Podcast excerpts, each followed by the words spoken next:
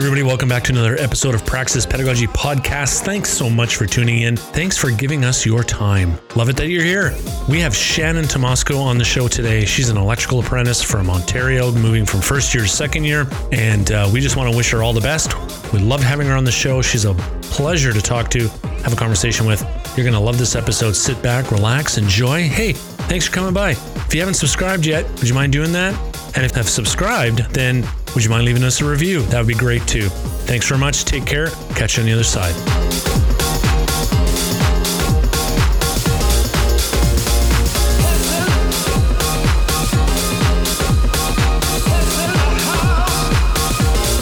Three, two, one. Hey, everybody, welcome back to Praxis Pedagogy Podcast. I said that rather fast because it's the end of the day for us.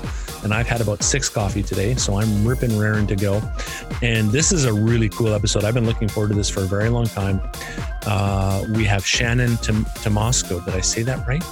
Yeah. Oh, see, doing my homework pays off. Shannon is an electrical apprentice. She is also associated with the ambassador for Kick-Ass Careers in the beautiful Hamilton, Ontario. And uh, Shannon, thanks so much for taking the time to be here with us today. And uh, we're really looking forward to our conversation. Thank you for having me. I'm very grateful to be here. Oh, you're welcome. Our pleasure. Shannon, why don't you tell us a little bit about yourself? Tell our listeners a little bit about who you are and where you are, like right now, like not physically, but kind of where you are in life right now. Um, well, uh, like you said, my name is Shannon Tymosko. Um, I'm a uh, second year, just turned into second year electrical apprentice here in Hamilton. I um, was born in a small little town called Keswick, just north of the city. Um, and I'm currently um, assigned to a hotel here in Hamilton, or in Burlington, sorry. Um, and so I've been assigned to the suites and I've been um, working my way through that. I've been there for about uh, a year. It'll be just the end of the month, it'll be a year. Um, it should be there for several months longer. It looks like the project, you know, with COVID and everything like that, it's definitely, you know, slowed some things down, but uh, it looks like they should be there for, you know, several months longer. And that's kind of where I'm at right now. That's awesome. That's awesome. I was in construction trades for a while and um, I don't miss it. I'll be honest. Don't miss it. I miss the people. I don't miss the construction piece of it, but uh, we'll talk about that later. Um, so, why trades and why electrical? Because you have an interesting background, right? Why trades and why electrical? Um, I wanted a job at the time. I, I I'm a little bit older. I, when I switched careers, I was 30, and so I wanted a job that one one that I could thrive on, not just survive. And so I find that today's day and age, there's a lot of those you know jobs that you know just gets you paycheck to paycheck. Um, I would love to have some wants in life, and I I spent most of my 20s at jobs, all of my 20s at jobs like those. Um, and I really wanted to find a job that I liked. You know, at 30 years of age, you know, it sounds old, but um, I still had more, you know, 30 years of work in front of me. And I wanted to find something that I, I loved. Uh, I, you spend more time at work than you do at home. You might as well find something you like. Yeah. Um, you know, it, it, it makes a difference when you can go to work every day and enjoy what you do. And then the last part that I, you know, I didn't really realize when I switched that was going to be such a great benefit, but in, in hindsight, um, you know, just the physical, mental, all the different health benefits that come along with the trades. Um, I didn't really see them beforehand, but I can't help to say that it's, you know, been so great for my physical, mental health, my personal growth, all those different things.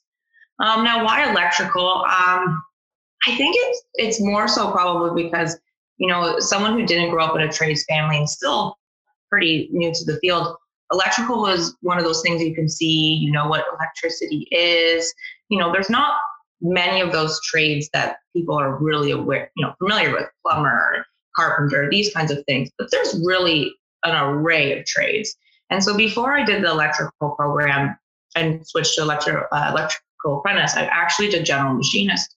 Um, and I didn't know what a general machinist was when I signed up for the program, but it was the only thing available at the time from, you know, when I wanted to start making this, this change. And so I signed up for the general machinist program. And again, not a clue what they do, you know, and, and realized that you know, I do actually really love it. And general machinist is is to me, you know, you take a piece of material, a piece of steel, you know, you throw it through a few machines, maybe a lathe or a drill press, whatever it might be, and you make something out of it. And you know, growing up, my mom was a sewer. I love sewing. I've made some things over the years, and it's very similar process. You take a piece of material, throw it through a machine, and produce something. And so I realized that like a hobby of mine was kind of be kind of a job of mine. Um, I did try to find a, a job out of that. I had a co-op. The co-op I didn't get hired from, but I did try to find a job, you know, with that general machinist kind of experience. Uh, I wasn't successful for the the month that I I did apply. Um, and so when the electrical apprenticeship came up, I was like, I know what that is. I know elect- electricians get paid really well. You know, I've done a little bit, you know, in my friend's house, we've put in some pot lights, you know. Um, and so I thought this is something I could do. And the other thing I liked about electrical versus machining, and I have a lot of respect for the machining trade, I can't bring my lathe home with me. You know, electricians, their their jobs are, you know, you can do side jobs, you can you know, there's so much more kind of versatility, versatility to it, and um, you can you can explore different areas. And so um, that's what kind of drew me into the electrical side is just how much more potential there was for me to grow. Machining was a little bit more of a narrow, you know, narrow path. Sure, sure. That's very cool. What did your parents think about you going into the trades?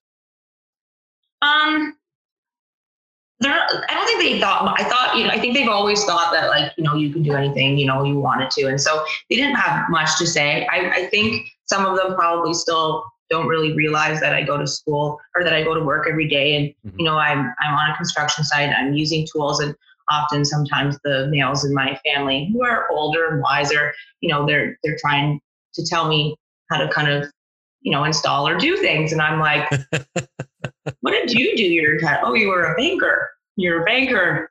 So I've spent, you know, a little bit more time with my hands on the tools, but they still want to give me that guidance and stuff. And so I don't know if they really know what I do every day or if they can really visualize that, you know, their daughter is, you know, out on a construction site climbing ladders and, you know, using hand tools. I don't know if they can visualize that, but they've been very supportive, you know, of the, the entire process and always been my entire life, you know, you can do whatever you want kind of thing.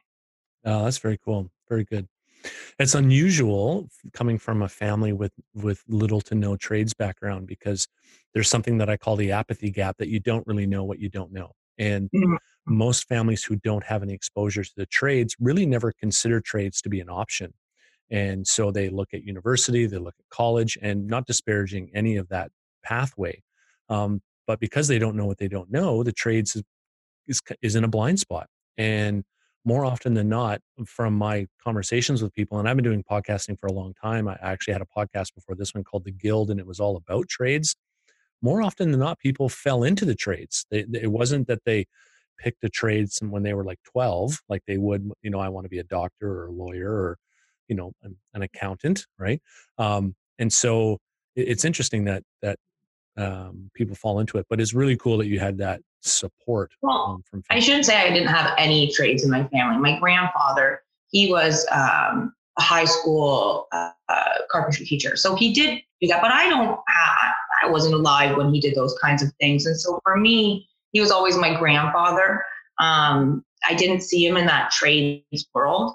Um, and so I think, you know, deep down inside, I, I think he's really kind of proud of proud of me for, you know, taking this kind of avenue because you know, I, I am the only one in the family who's, who's really done that. And, um, but I never really had that, uh, like I said, full exposure to it or, you know, somebody at home introducing me to tools. My mom was, you know, crafty and handsy and stuff like that, but still nothing like you'd get if you know, your parents or your, somebody was, you know, actively in the trades. Sure. Sure. Yeah. That's very cool. So let's, let's talk a little bit about, uh, kick-ass careers for, for a few minutes. Um, how were you first introduced to that that group? Um, when I first, I, I went to a pre-apprenticeship program through the YWC in Hamilton. Through that process, they they had some guest speakers come in to meet with us. We were a group of women. Um, none of us had any trades experience, so you know, new to the field and you know, ex- extremely green and probably a little scared. Mm-hmm. And one of the guest speakers that came in was uh, Jamie McMillan. She's the founder for Kick Ass Careers. Um, and she came in to tell us, you know, real life stories. She's an iron worker, boiler maker, been in the trade since 2002. You know, this girl like really kicks ass. And she came in and, and told us, you know, real life stories and, you know, inspired us that we could do this too. Here's this woman in front of us and, and, you know, she, she did it. And um, why can't I do it too? And so um, Jamie was kind of that first kind of female mentor. And I've said it before that, you know, there, there's, there's not a lot of women in the trades, but the, the women that are in the trades often be very connected. And, you know, we have a lot of groups and, you know, now with technology, we're all, you know, on Facebook and Instagram and all those kinds of things, and we're supporting each other. You know, sometimes you don't want to tell the boys at work about your day, you know, your girl day. And so you just need to vent to somebody. And um, so it's it's nice to kind of have, you know, that presence. Um, and so from there, um, a good year or so passed, and, and I was working my way through the general machining stuff. Um, and I got, uh, I, I, then finished the program and, and finished the electrical pre apprenticeship program. And um, I got a job with the International Brotherhood of Electrical Workers. Um, right before my job started, I needed some advice from Jay, from somebody. I just needed some advice, and um, and so I, I, didn't really know anybody, and so I like here I look her up on Facebook. You know, we're Facebook friends, but again, we're small, connected, and so I reach out to her. I'm just like, I'm really hoping that you're you know available for a phone call. And um, she answered my call, and, and you know she called her little support team, and um, she supported me through you know what was a difficult time and, you know, this kind of brought us back together again.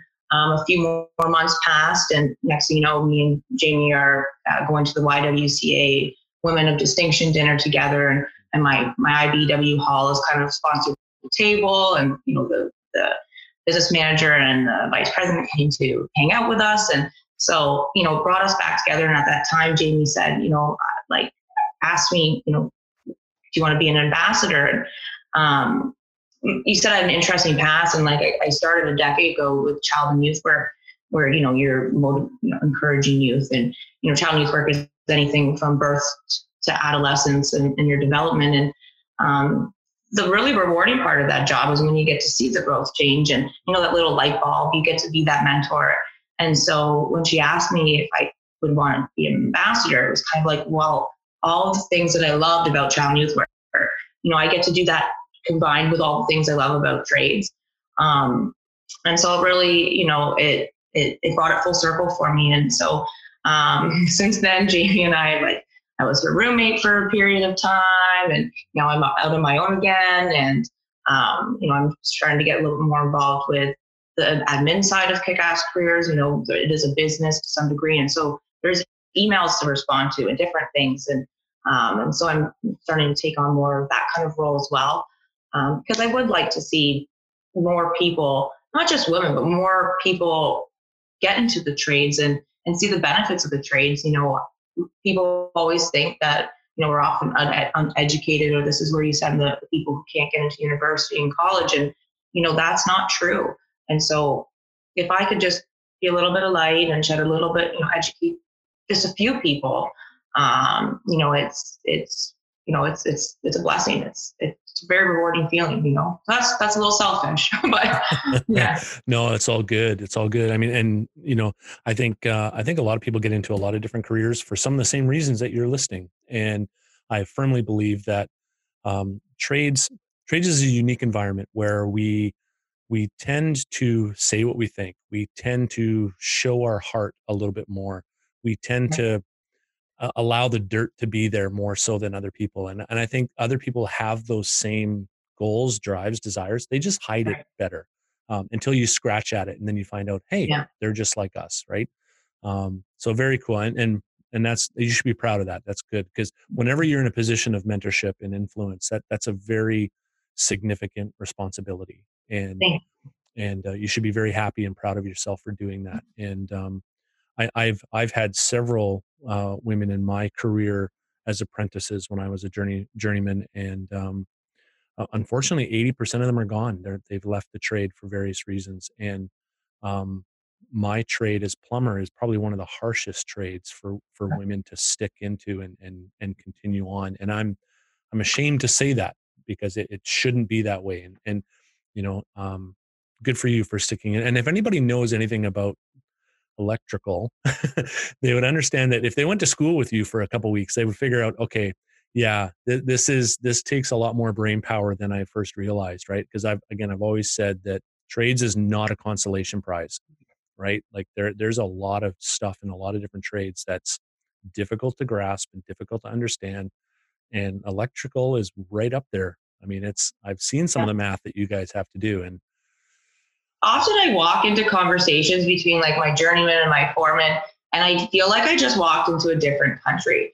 Learning, I always say, learning a new trade is you have to learn a new language, and half the things they're talking about are not familiar to me. And I'm still, I'm, I already have one year of industry, you know, hands on the tools. It's still not familiar to me, and so you know that just shows you how much you know experience these guys really have, and how much you know education and and work they have to put into their trade and and um, their passion too, right?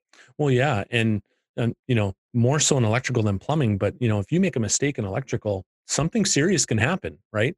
It was one of the reasons why I didn't choose electrical to go into because I I looked at it and went, if I make a mistake electrically, you know I could lose something or I could even die. If I make a mistake as a plumber, mm, I get wet, maybe a little poo gets on me. I'm okay with that. So right. into plumbing. But um, yeah, very cool.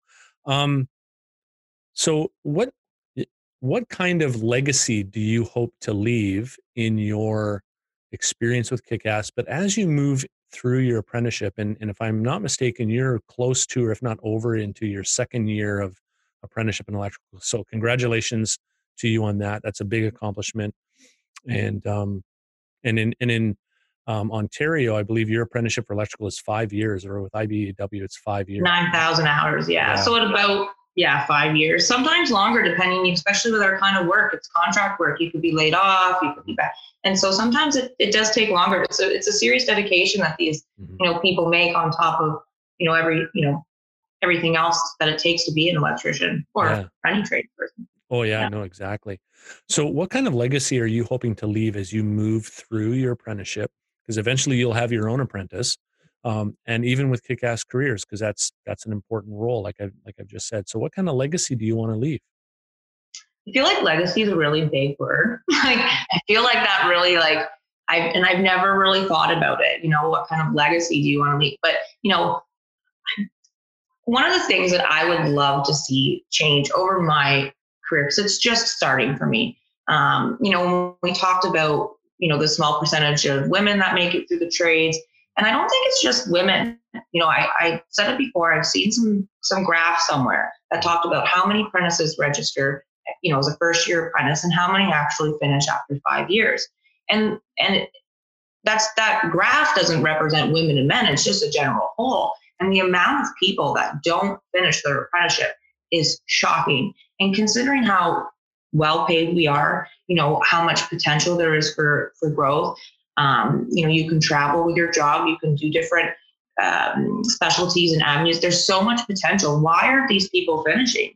Um, and so, you know, one of the things that I think is a reason for that. I think there's a lot of, you know, there's probably tons of things. I'm so new, but is is culture perhaps?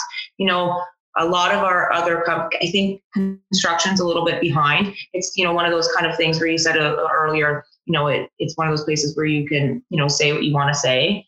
But you know sometimes people are saying too much stuff or sometimes the cultures you know there's a line still you know and i love to have fun at work you know but you know i've i've heard different horror stories and they're not female horror stories they're male horror stories. Nobody wants to be yelled at as a first year apprentice. And so if that's your first experience is you start on a job, they give you a broom, and then they start yelling at you, what what makes you think they want to come into to work tomorrow? And so that culture, I'd love to see throughout my like um, you know, long future career, some change in the culture that, you know, it is a little bit more you know, forgiving on the human side. We are human. I've talked about that before. We make mistakes. Mistakes are the, the best learning opportunities you know, it, it, it sears in your memory and you don't forget that when you make a mistake, hmm. which means moving forward, you're going to be aware of that and, and correct your actions so that you don't do it again.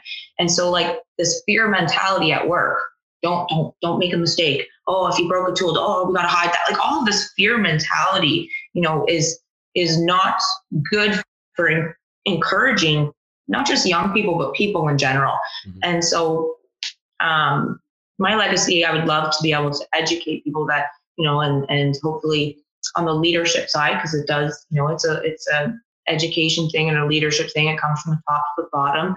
Um, perhaps I could bring some of the culture from my previous business and my previous challenging work into the construction world. Um, I, those are big dreams, but like, you know, um, it would be nice to see some culture change over the net, over my my career. Yeah, good. Yeah, yeah me too. Me too. I mean, I, I, didn't. Go ahead. I was gonna go ahead. I've been in education for 12 years, and I was out in the field for 10, 11 years, and um, I can tell you that I, along with you, I I want the culture to change. Yeah. And you're right, the dropout rate is is pretty high. If I remember correctly, and I think you saw those percentages from a Canadian Apprenticeship Forum report maybe right. that had come out a little while ago, and they were reporting in your trade, if I'm not mistaken, 52% uh, retention rate, so 48% dropout. In plumbing, it's it's worse. It's 48% retention rate. So more than half of the people who sign up for a plumbing apprenticeship get right.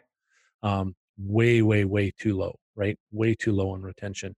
Um, so let me let me follow that up with a couple questions here. What what kind of leadership skills would you see required to to move you forward and to move uh, I'll say your generation of apprenticeship forward?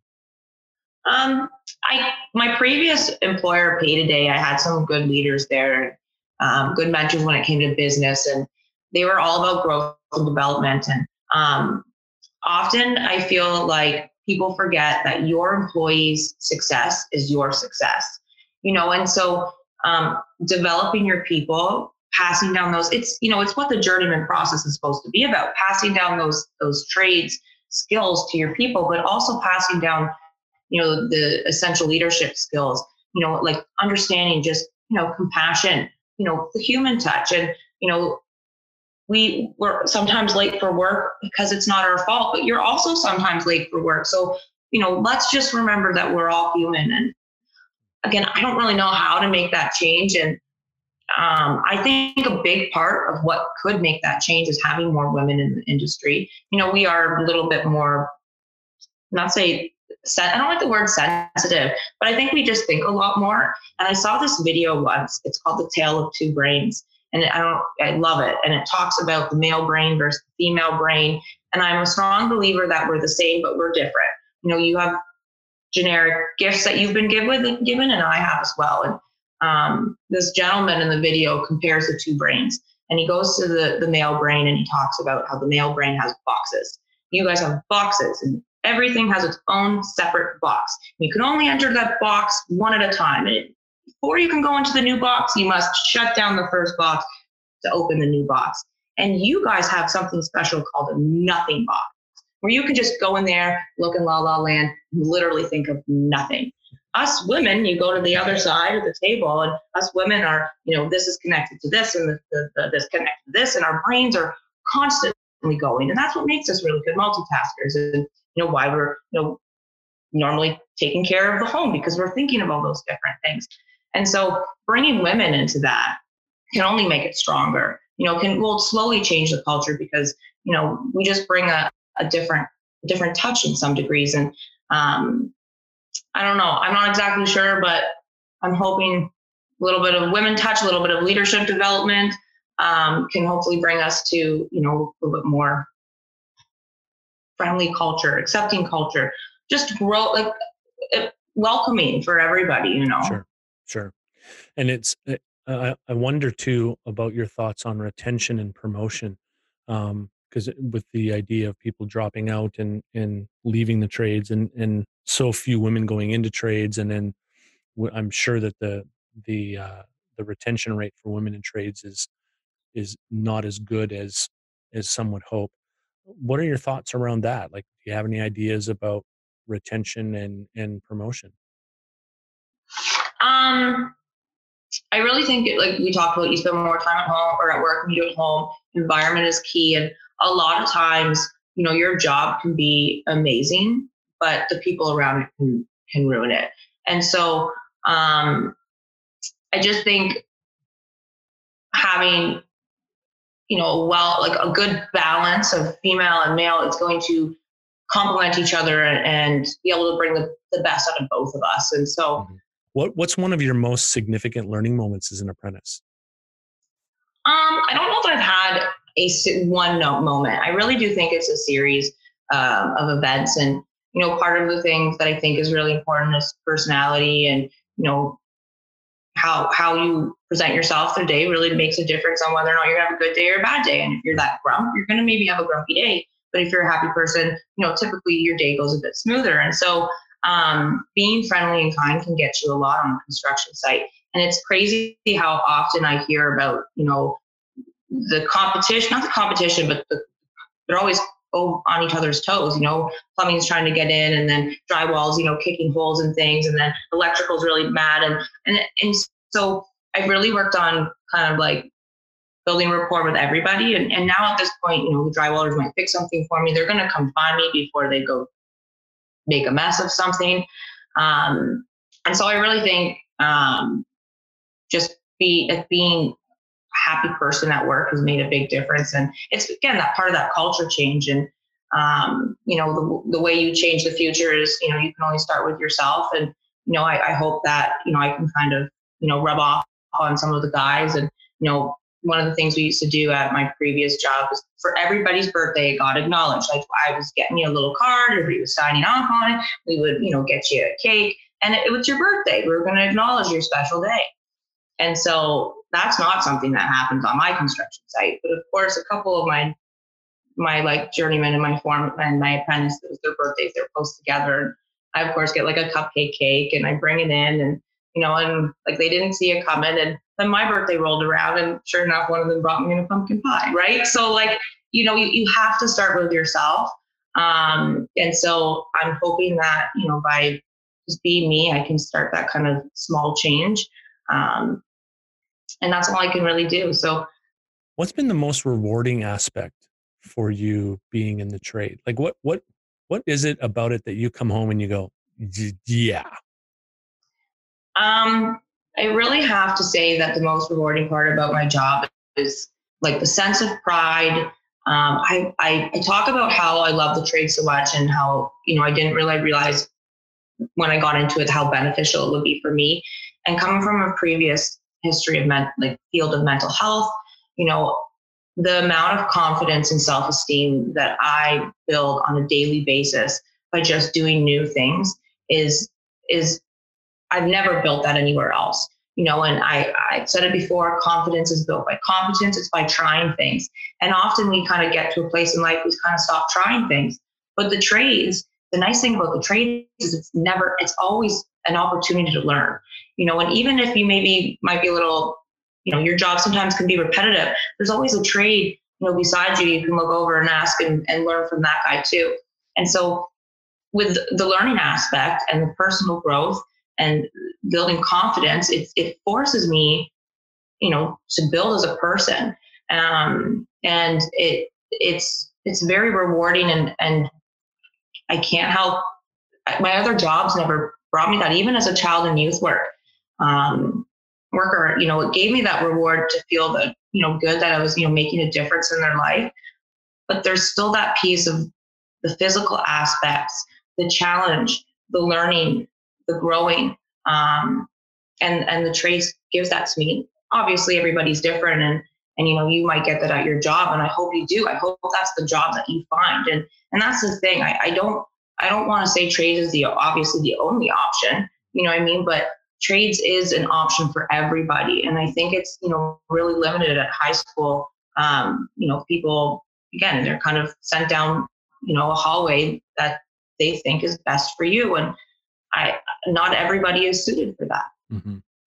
I'm glad. I'm glad you said that because one of the other questions I was going to ask you is tell us your experience in the K to 12 system uh, especially when it comes to trades and academic, and was one obviously, well, I'm probably going to answer my own question, but was one highlighted more than the other? Um, but most importantly, I think what we would like to hear from you is what do people need to know? Like, s- speak to a parent that's got a kid in grade 10 and 11 and they're they're not sure where they're going to go speak to that parent what do they need to know Um, well, I think it even is, you know, we need to start even earlier than the parents, you know, and that's kick-ass careers. You know, we've got a lot of different things, and one of the things that um, we share and produce is um, a coloring book for people for children. And so a lot of the in Ontario, um, the school boards have actually, you know, some of them purchased this um, coloring book, and it is catered to like grade one, two, three, your younger, your younger um, classes, and because if you wait till they're in grade 11 or 12 to introduce them to something new they, they don't have the chance to think about it you know to explore it to you know research it um, and so um, i think it's really important to start young just to let them know that it's available option um, and then when i got to actual high school my experience there was a small trades program. My school was recently built. I think it was only around for maybe three or four years prior to my arrival. So at that point, you know, they're still building different programs in the school, and our trades department was very small. Um, I did take um, both home ec and trades.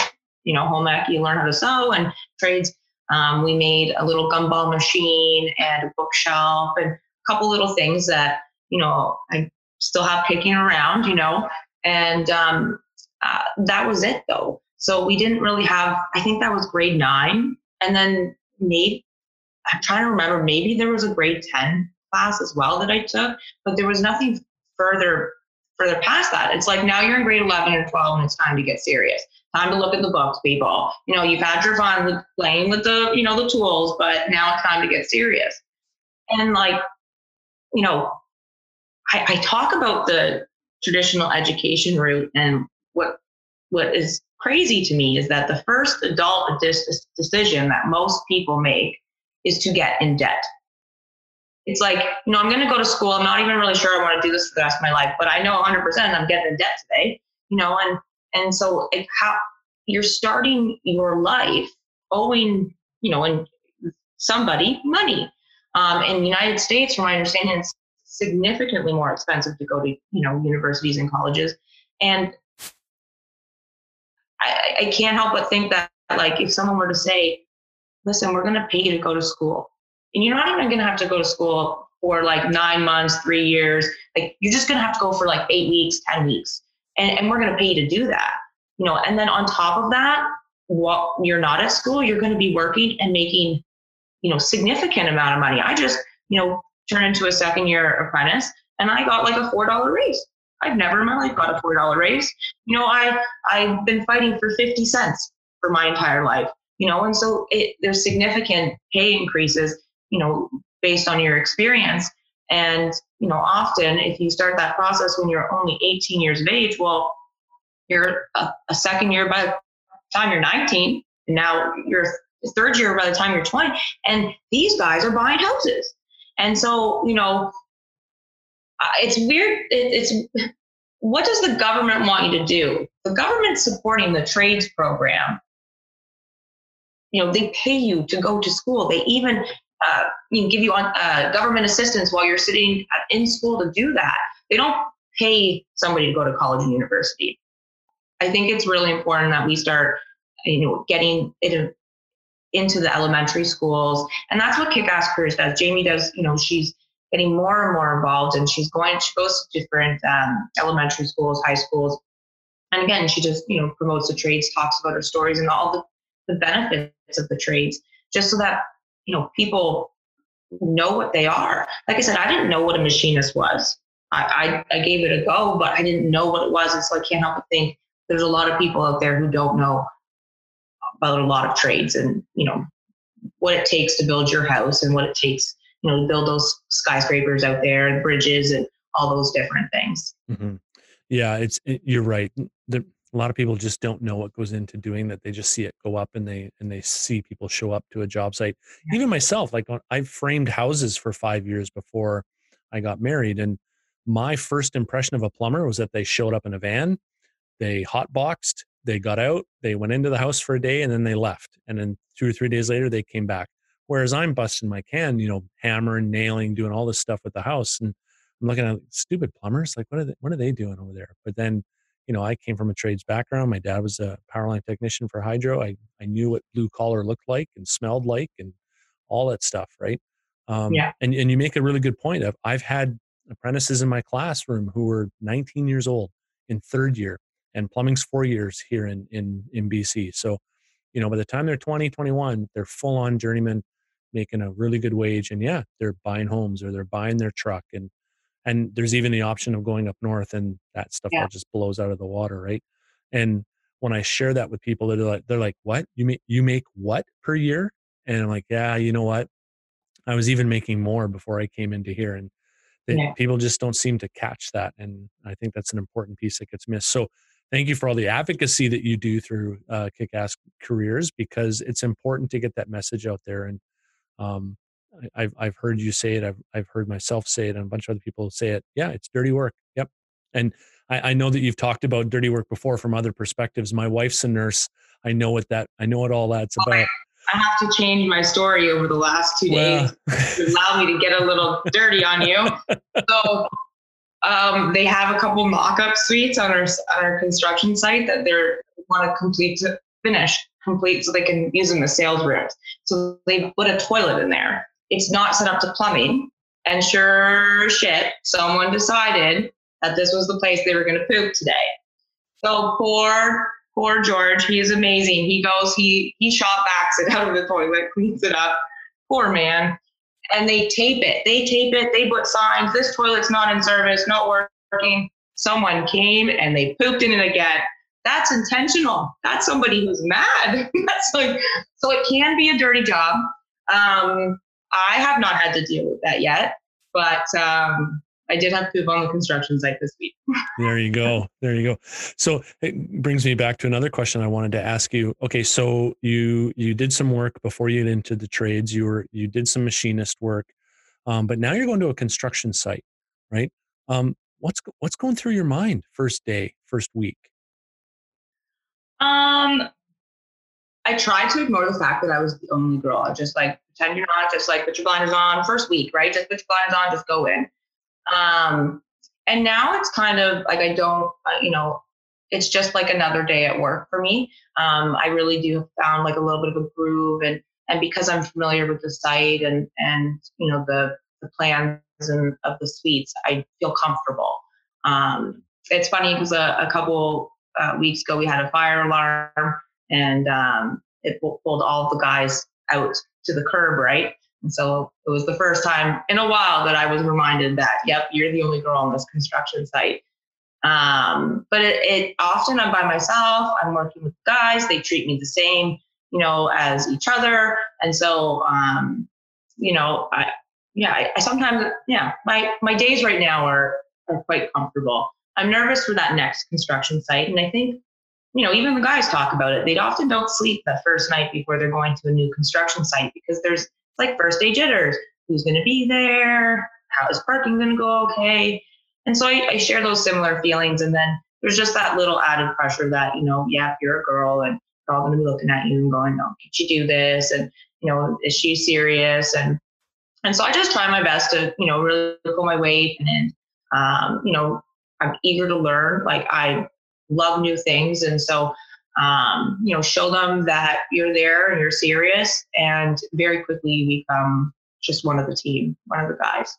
That's good to hear. That's good to hear because I, I often wonder, you know, what what is it about the gender disparity in trades, and you know, and you, you hit on a couple things there about you know just the physicality of the job sometimes, and wondering, you know, can she can she can she deal with the physicality of the job and and I and I, I mean I was into powerlifting for a long time and you know I'm I'm a fairly strong individual and there was still stuff that I wouldn't do right and Right. there's and there's no way that I would expect my my apprentices to do what regardless of gender right um Right. so it's an interesting psychological place to go to to try and figure out why that crops up but I'm really glad to hear that you know um you had a, you had a right mindset. It's just, you know, I'm just going to go be myself. I'm going to do what I need to do and chips fall where they may. And the majority, if not all, are like, you know what?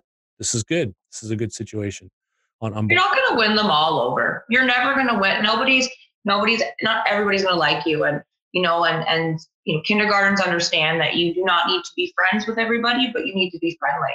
And so, you know, if you just remember that and you're kind to even those people who aren't maybe necessarily kind to you, or, you know, the person that you know doesn't particularly like you, you know, I can only do me. I can only change me. And so I, I'm I'm not going to I'm gonna be my happy self. I'm gonna treat you the way I treat everybody else. And, and I think that, you know, is is everybody sees that and and you know they're there they know I'm I'm that respectful kind serious person when necessary kind of thing yeah, yeah. and and you know those are good points right and it shouldn't it, it shouldn't matter what gender you are right what, whatever you identify with it those are principles that are universal right? When you treat others better than you want to be treated that that can that goes a long way. And i think what you said earlier about how you're looking at building bridges and relationships with people and, and being more collaborative.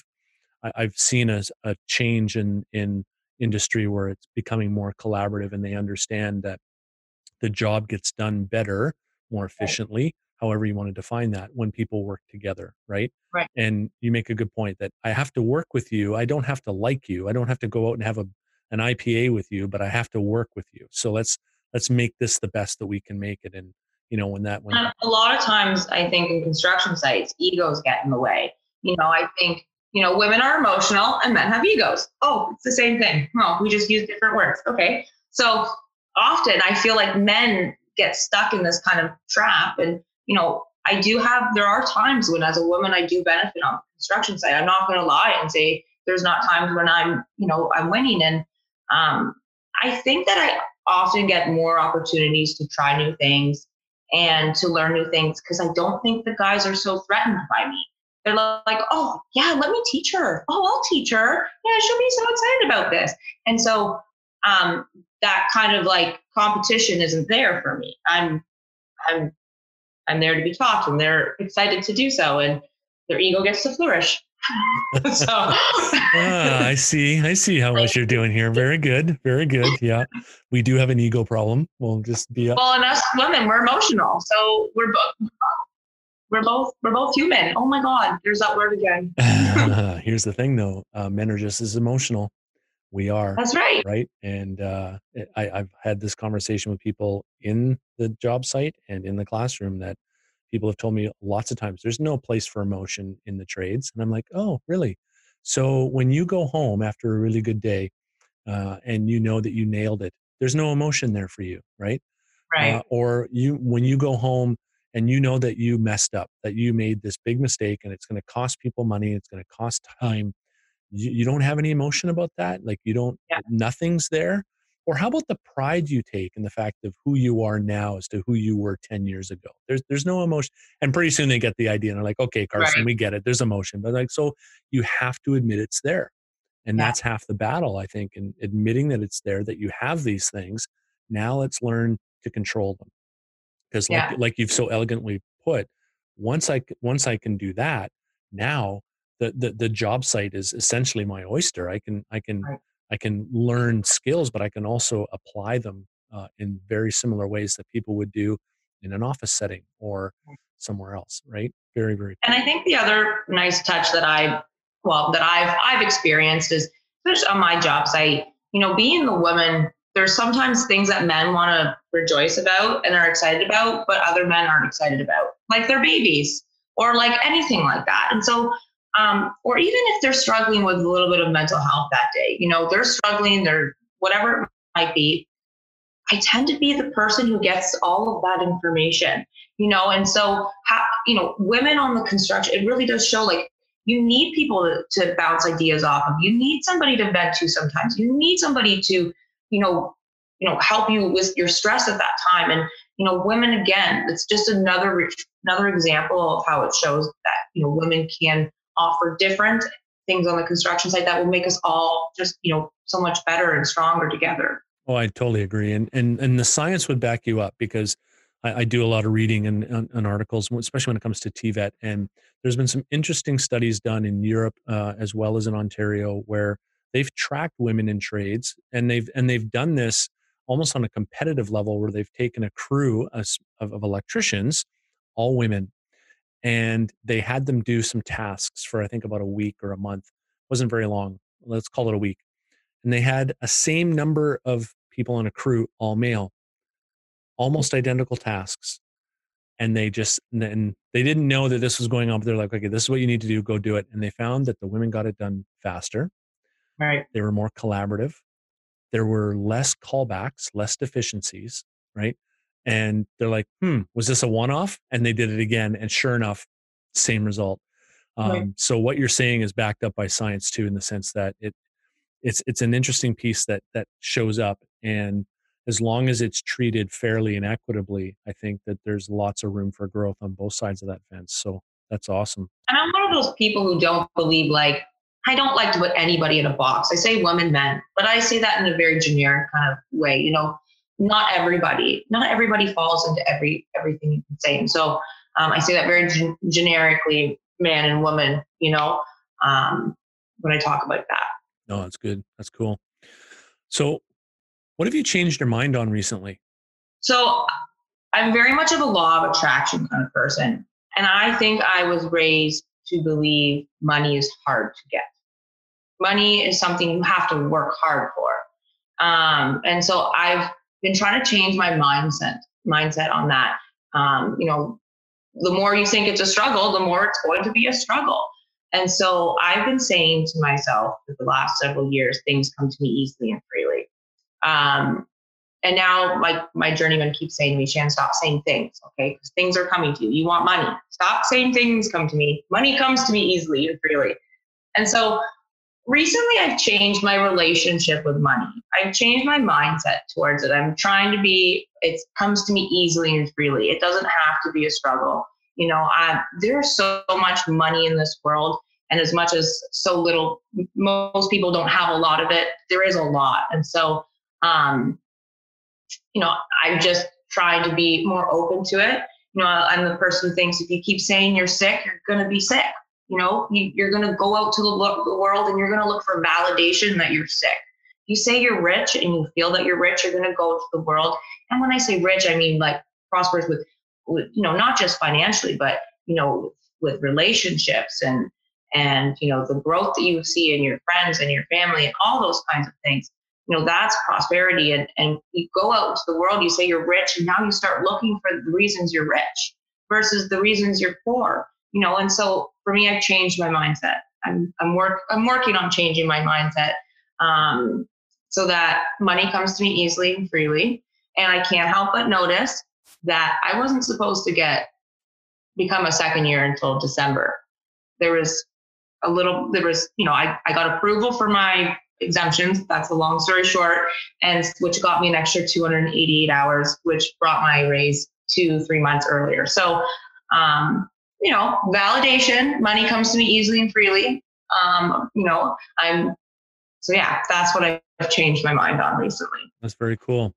Random. Very cool. It'd be interesting for you in a year when you look back a year from now and say to yourself, how has that mindset made a difference in my life over this last year? That'd be that'd be an interesting thing. I really struggled in my in my twenties. I really struggled for like I said, those 50 cent raises and you know, just you know, I worked at payday loans. And so I've seen all walks of life and I've seen paychecks. And it's really crazy to say that the average that most people make are anywhere between forty and fifty thousand dollars a year in Canada. You know, and that's not a lot. It's not enough for you to survive on and, and have a family and be prosperous. And so, you know, that's really opened my eyes up. It, I think it kind of trapped me a little bit to think there's not more out there, you know, but as I've trade moved to the trades and truthfully, I've gotten more. I now have a pension that's coming to me the benefits that have come to me with the trades. You know, all of these different things are ways that I'm prosperous, and I can't help but think that you know the trades has helped you know help do that for me. Yeah. I yeah. remember being an apprentice myself because, like you, I got into the trade late. I was 28 when I got into my trade, and I already had, well, already had, already had a wife. I was married for um, a number of years, already had two children, and so becoming an apprentice, and I worked for Local 170, um, which is a union uh, local for for plumbers, pipe fitters, steam fitters, welders, sprinkler fitters. And so I remember sitting in in my vehicle, looking at the pay grade, saying to myself, "Okay, in six months, I'm going to move to this section." And then in six months after that, I'm going to move here because it was massively important for me because I had a family to support. And and you know you're right like fighting for 50 cent raise every once in a while that's it's not worth it right? But it, when you're in a system that has that built-in um, it's not a reward but that built-in uh, scaffolding to to move you up through the pay system is fantastic. And even though i worked for a union company the the union wage really when you be when you got to journeyman status that wasn't the cap like everybody, a lot of people thought, oh, that's the cap. This is my no, no, no, no. You don't understand. That's when you get into a journeyman status and now you start looking at becoming a supervisor or even a superintendent. That's really now the base. That's where you start. That's not where you end. And not everybody understood that. And uh, oh, okay, interesting. So yeah, it'd be interesting a year from now with this mindset shift that you're doing, how that's make made a huge difference in your life. So what's what's one piece of advice, good and bad, that you have re- ever received? What's the worst advice you've ever received, and what's the best advice you've ever received? The best advice I think I've received is to take 24 hours to digest anything. So often at work, you know, there's there's times when you're upset, and as a manager, you know, I'd be giving feedback to people. You know, I might give them some upsetting feedback today, and they might not react very uh, very well you know, we're human. Again, we react. And then give that person 24 hours. After they've had time to think about it, they've had time to process it, talk to their loved ones about it, they might feel completely different about it. And so, the piece of advice about taking 24 hours for yourself, you know, before you maybe like jump on anything, or and let other people have their 24 hours. Um, I think that's a really important piece of advice for business, especially when you're dealing with people and you're in that management or leadership role. Um, worst piece of advice. Um, there's been some controversy on my LinkedIn about this drill, about this piece of advice that my journeyman has given me. And um, they've told me to not listen to my journeyman at all, and he must be full of it. And so that's the worst advice I've received recently. Um, my journeyman's quite wise, and I do believe all you people on LinkedIn and in the electrical world or construction world are very valued opinions, and you know um, your experience is is is more you know relevant than anything. And so, um, not a very good piece of advice that I received recently. Yeah, yeah exactly. Exactly. I, I remember when it clicked for me when I was an apprentice. It was like, oh, you mean I can have my own thoughts to this? Like I don't have to do it his way. I don't have to do it his way. I can do it my way. I can do that. Oh, that's when everything clicked for me. And I'm like, okay, Roger that. so important to challenge the process. And like, I remember one time I went to a drive through here in Canada and I had a coupon he was going to do round numbers. Coupon was for like four dollars, and it was a hamburger or something. And so I got to the window, and the girl was like nine dollars and something cents. And I looked at her. I said, "You got my coupon, right?" She's like, looks computer, looks back, and she's like, "Yeah, nine dollars." I'm like, like I don't know the tax. Like I don't know if you know we have tax. The tax is not that much in Canada. Did it change overnight? Did I miss something? So I said it again. I'm like, that can't be right. You got my four dollar coupon, right? She looked at the computer, looked back at me, said, nope, that's right. I said, I think you need to maybe check with your manager. The girl didn't stop to challenge the process to go, what's why? Like she didn't, she didn't, you know, she just, the computer gave her that and that's what the answer is. And yep, it's $9. And so I think it's so important, you know, especially for learning. I think it's, you know, I ask a lot of questions on the construction site more than probably most. Um, but I think I'm learning the most as well. Um, and people aren't afraid to give me suggestions either because I'm open to it. Yeah. And never stop doing that either. And that was one of the things that I learned early on in my career too, that if this, the moment I stopped asking questions was the moment people stopped teaching me. And, and, and when I got into a position where I had my own apprentices, I would make that very clear. Like, listen, you can never ask too many questions and you can, and honestly, you can never ask a question that's so stupid that I'm never going to answer it right? There are some dumb questions out there, ladies and gentlemen. There are dumb questions out there, but uh, if a person thinks it's important enough to ask, it's not. It's not dumb, and so you, it's incumbent upon us to answer that. So never lose that. Um, that that'll take you forward in a lot of different ways. Um, good.